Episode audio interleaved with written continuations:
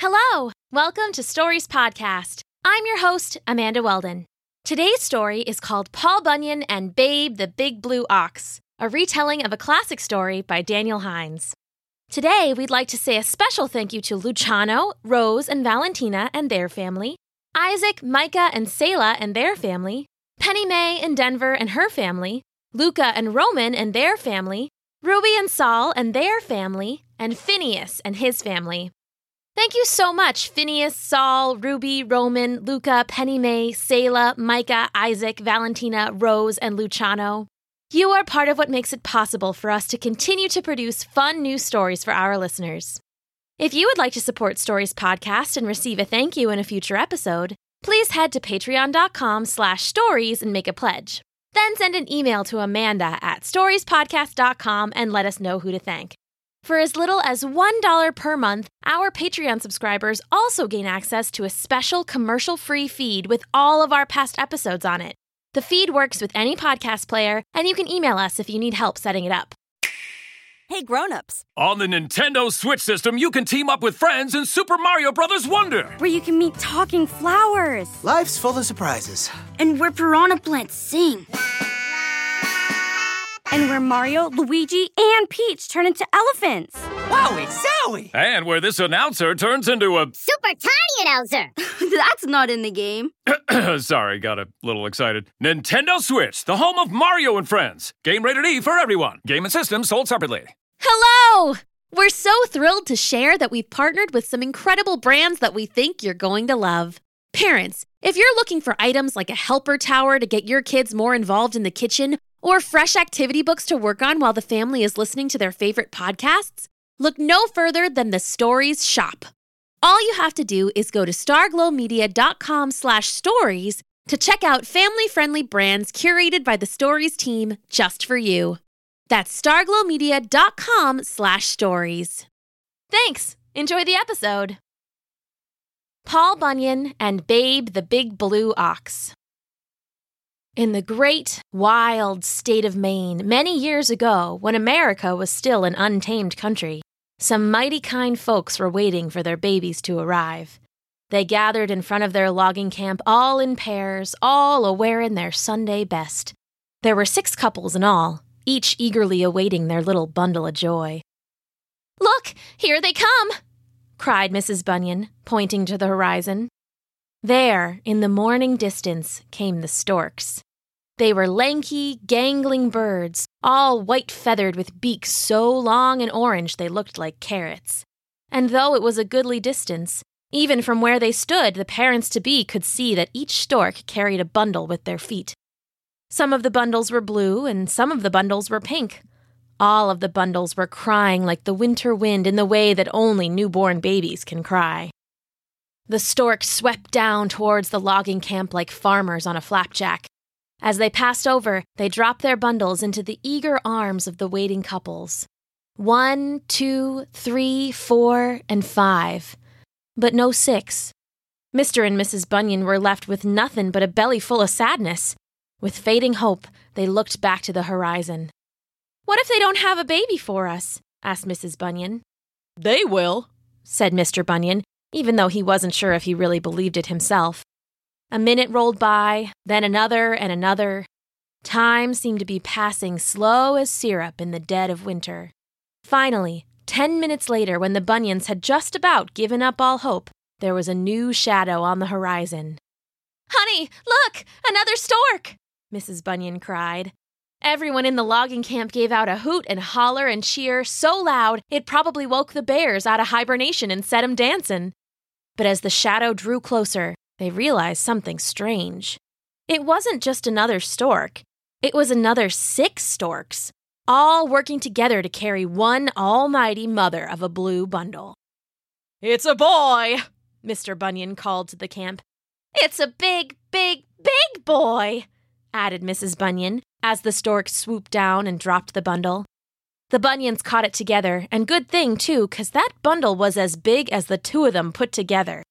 Nearly six feet around it was, and inside was a baby big enough to match. If other babies cried like the winter wind, little Bunyan cried like the whole howling fury of a nor'easter snowstorm. Now, some of the folks were afraid, and can you blame 'em? Baby that size. But a parent's love is a parent's love, stronger than steel and braver than a pride of lions. So Mr. and Mrs. Bunyan went right on up and gave that big baby boy a hug. And wouldn't you know, the crying stopped and the smiling started. And that was how Paul Bunyan came into the world.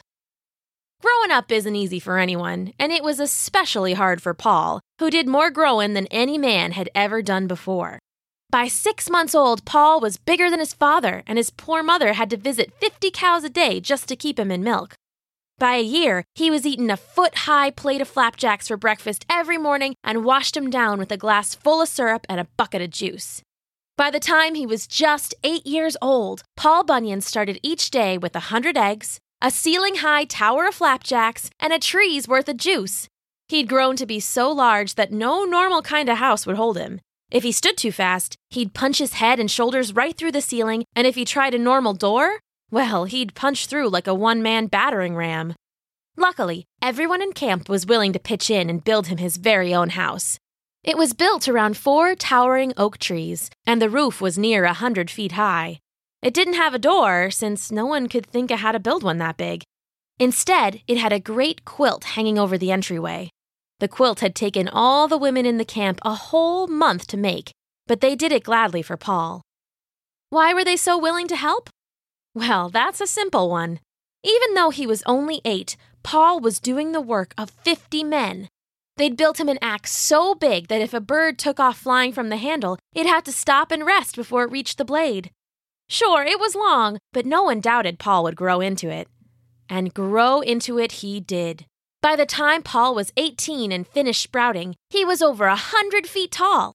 He handled that axe like it was a part of his body, and he could clear miles of forest with one sweep, just as easy as you'd brush crumbs off a table. If you wanted to talk to him, you had to climb him like a mountain and crawl into his ear. So big it was like the mouth of a cave. Many a morning saw Paul headed into the forest to work, the other loggers hitching a ride, 20 of them on each shoulder. Paul was well loved, even if he did occasionally stumble and flatten a house or two. Only problem was, Paul still found himself feeling lonely. Not for family or friends, he had those, but for someone his own size. It would be nice for once to give a hug or wrestle around without worrying about crushing someone. So, that winter, when all the other loggers were holed up cozy as raccoons in a gunny sack, Paul set out into the snow, hoping to find himself one giant miracle. And friends, find it he did. He had been walking for weeks. The snow was so deep that it would be up to the neck on you or I, but it was barely up to Paul's pinky toenail, so it didn't bother him none. Plus, when he stood on his tippy toes, his head was over the clouds, so he could always find a little sunshine and fresh air. Anyway, Paul was walking through some forest out near Minnesota at the time. That may seem to be a fearful long way away from Maine, but remember, tall as he was, Paul could walk a mile quicker than a rabbit could cross the road. So out there in the Minnesota forest, Paul saw the darndest thing. It was a big ox, all frozen up in ice as blue as a cloudless sky. Well, Paul bent down and used his axe to chip away the ice just as careful as a mother would use a bib to clean her baby. When the ox was free, Paul scooped it up and ran on back home. He had expanded his house a little since the other loggers had built it for him as a kid. The ceiling was now 200 feet high, and it had taken a dozen acres of timber, earth, and stone to build it. Well, Paul got a fire going and set the ox down to thaw.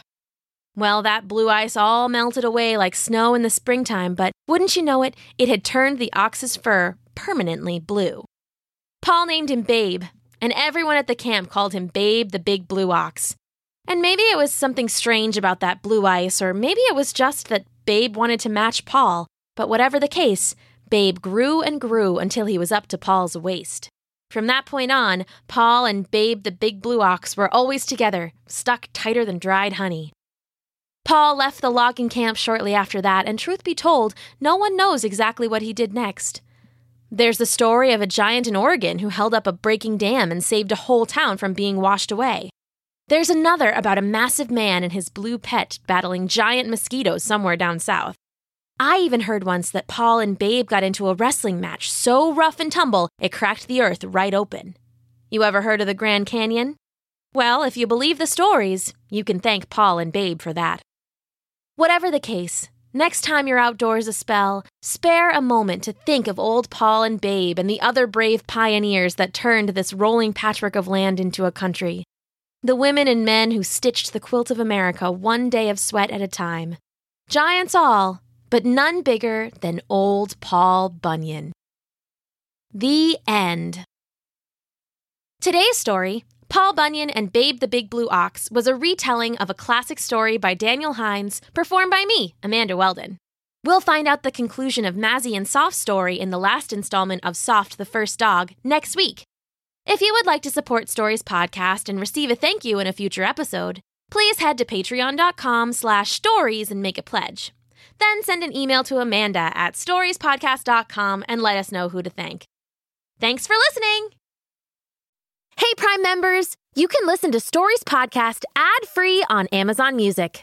Download the Amazon Music app today. Or you can listen early and ad free with Wondery Plus Kids in Apple Podcasts.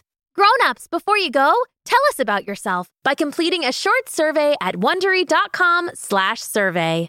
Hi everyone. I'm excited to tell you about the brand new season of the podcast Musicland Stories. Musicland Stories is a weekly podcast for kids that takes you on an adventure through the universe of Musicland. The musical Easter eggs and epic stories are sure to be tons of fun for the whole family. Take a listen to what's in store. I'm the conductor, and now on a brand new season of Musicland Stories, I'm gonna take you Oh, all la, la, la, la, the way down to the ocean floor of the deep blue sea. And I recruited a new crew of sonic expeditioners that I can't wait for you to meet. Together, we're on an underwater odyssey to capture the song of the last Leviathan, a giant sea creature who splished and splashed beneath the sea for thousands and thousands of years. Listen to the newest season of Musicland Stories, airing weekly every Tuesday on Apple Podcasts, Spotify, or wherever you listen to podcasts.